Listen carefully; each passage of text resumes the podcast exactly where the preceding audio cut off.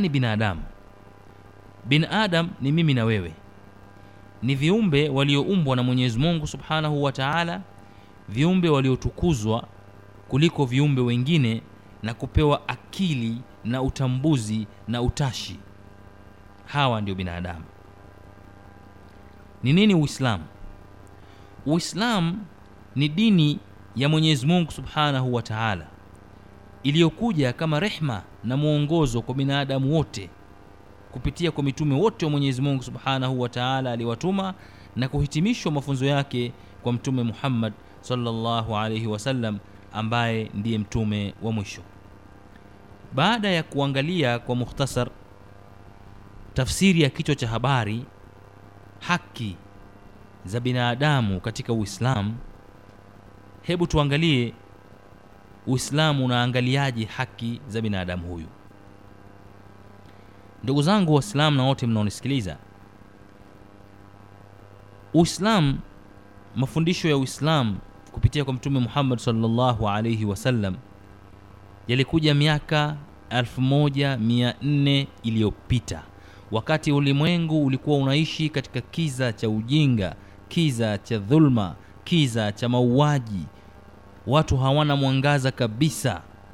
Katika wakati huo ndiyo mtume muhammad sallallahu alaihi wasallam akapewa utume na mwenyezi mungu subhanahu wa taala kuja kuwaelimisha walimwengu haki ni ipi na batil ni ipi wanatakiwa waishi vipi.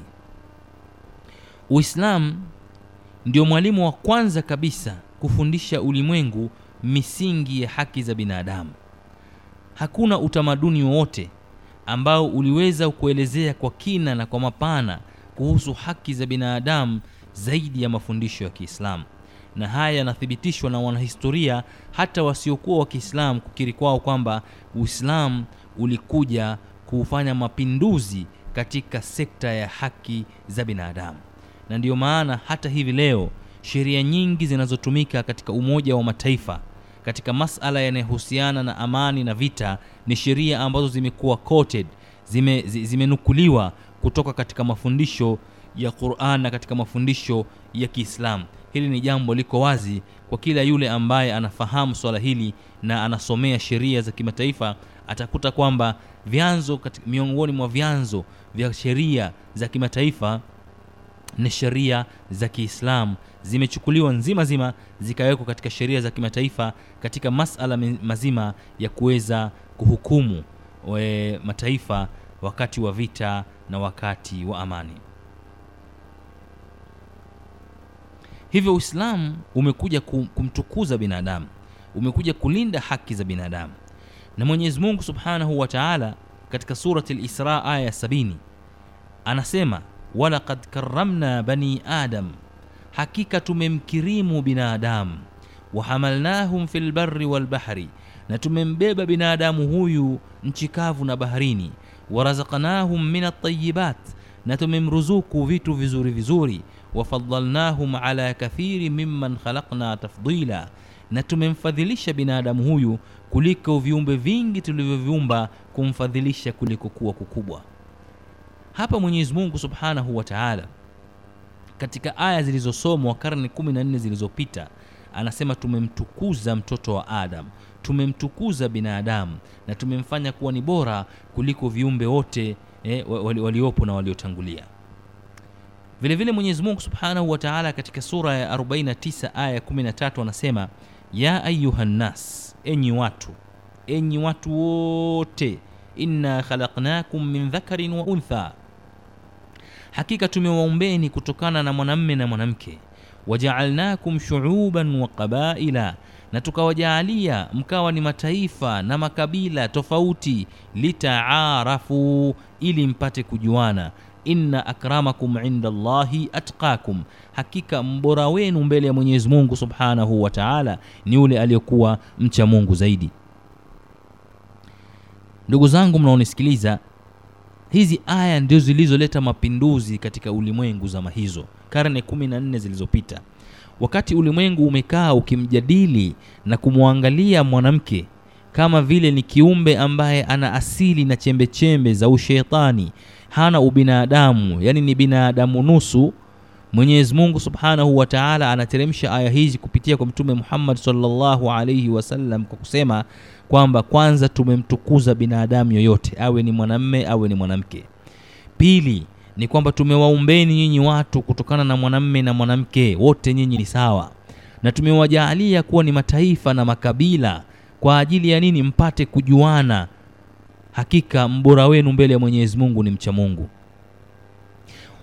Pamoja na mwanamke kudhalilishwa, vile vile watu walikuwa wakidhalilishana kimataifa, watu walikuwa wakidhalilishana kimakabila, watu mpaka juzi walikuwa wakidhalilishana kirangi lakini Mwenyezi Mungu Subhanahu wa Ta'ala karne kumi na nne zilizopita alisema haifai mtu kudhalilishwa kwa utaifa wake, haifai kudhalilishwa kwa ukabila wake, haifai kudhalilishwa kwa rangi yake, haifai kudhalilishwa kwa ujinsia wake, haifai kudhalilishwa kwa lugha yake, haifai kudhalilishwa kwa imani yake. Hakika mbora wenu mbele ya Mwenyezi Mungu Subhanahu wa Ta'ala ni yule aliyekuwa mcha Mungu. Hii ni sura ya 49 aya 13.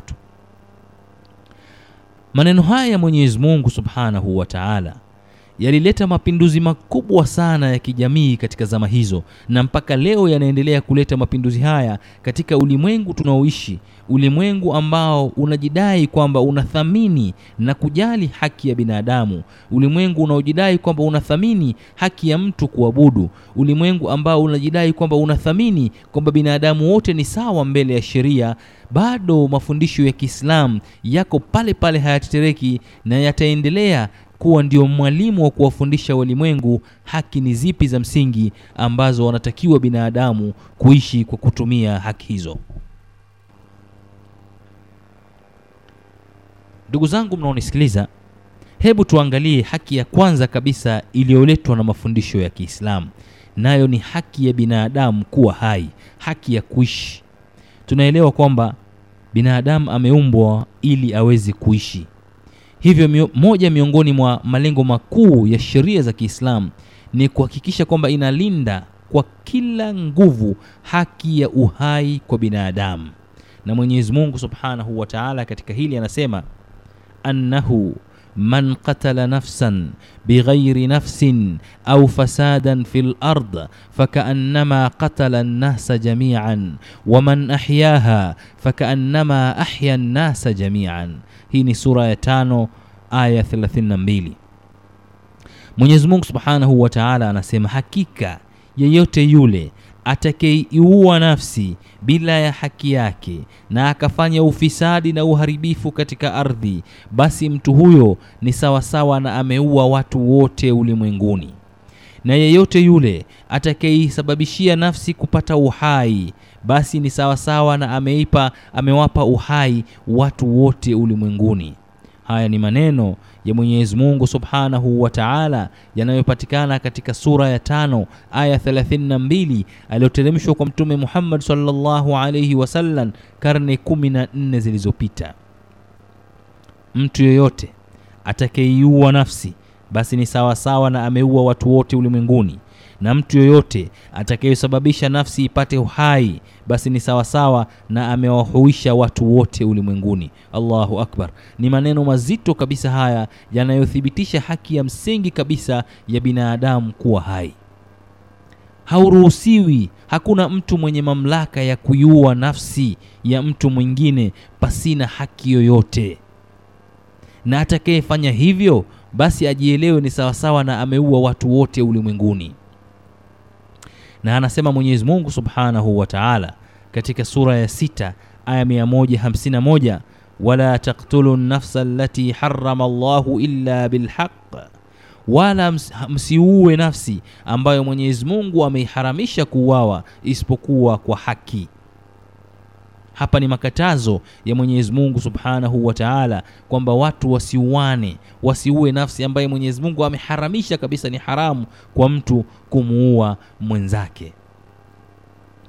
Na anasema Mtume sallallahu alayhi wasallam katika hadithi tukufu, akbarul kabair huwa ishrakum billah wa qatli nafs Hakika katika madhambi yaliyokuwa makubwa kabisa kuliko madhambi mengine ni mtu kumshirikisha Mwenyezi Mungu Subhanahu wa Ta'ala na kuua nafsi. Tunaona aya hizi mbili za Mwenyezi Mungu Subhanahu wa Ta'ala na hadithi hii ya Mtume sallallahu alaihi wasallam zinatilia mkazo katika kuhimiza na kukataza eh, na kukaripia kabisa kwamba hakuna binadamu ambaye ana haki ya kuitoa nafsi ya binadamu mwenzake pasina na haki yoyote ile, na hayo ni madhambi makubwa kabisa mtu anapokuwa amefanya hivyo. Tunaona ndugu zangu Waislamu na wote mnaonisikiliza, jinsi gani nafsi ya mtu ilivyokuwa nyepesi katika ulimwengu tunaoishi. Mtu kuua binadamu mwenzake ni sawasawa na kuua kuku, ni sawasawa na kuua eh, uh, wadudu. Hakuna uzito wowote katika nafsi ya mtu ya kuua, bali watoto wadogo leo wanauawa kwa sababu ambazo hazina msingi wowote. Mauaji yameenea katika jamii na watu wanauawa bila haki yoyote na pale Mwenyezi Mungu alivyokataza hivi, kulikuwa kuna hikma kubwa, kwa sababu utakapomuua mtu mmoja bila haki kwa dhulma, ni sawasawa na umeua watu wote. Ni kwa sababu yule ambaye atakuwa ameuawa, wale ndugu zake hawatakubali, na wao nao wataua watu kumi katika watu ambao kwa sababu ya ndugu yao mmoja, na wale nao watakuja kuua watu mia na wataua wao watu elfu. Itakuwa ni sawasawa na umeua watu wote kwa sababu tu ya kuanza kuiua nafsi moja bila ya haki yoyote. Kwa ulimwengu tunaoishi haujali nafsi ya mtu, na ndio maana mauaji yamekuwa yameenea katika jamii zetu, katika ulimwengu tunaoishi, kwa sababu thamani ya nafsi ya mtu haithaminiwi. Mafundisho ya Kiislamu yamekuja yakakaripia hivi, na ukiangalia katika historia, kuna mataifa yametoweka kwa sababu tu ya asili zao. Wameuawa maelfu kwa maelfu ya watu bila kujali, ni kama vile mtu anaua nzige kwa sababu tu ya tofauti ndogo za kifikra, tofauti za kimielekeo, imepelekea kwamba hawanikubali mimi, basi niwamalize. Maelfu kwa maelfu ya watu wamemalizwa kwa sababu hizo. Maelfu kwa maelfu ya watu wamemalizwa kwa sababu ya rangi zao. Wana rangi tofauti na sisi, hawakuthaminiwa ubinadamu wao, hawakuthaminiwa utu wao. Kufanya hivyo ni sawasawa na kuua watu wote ulimwenguni. Haya ni mafundisho ya Mwenyezi Mungu Subhanahu wa Ta'ala yaliyoletwa kwa Mtume Muhammad sallallahu alaihi wasallam karne kumi na nne zilizopita. Hiyo ilikuwa ni haki ya kwanza kabisa ya kulinda haki ya mtu ya kulinda haki ya mtu kuwa hai.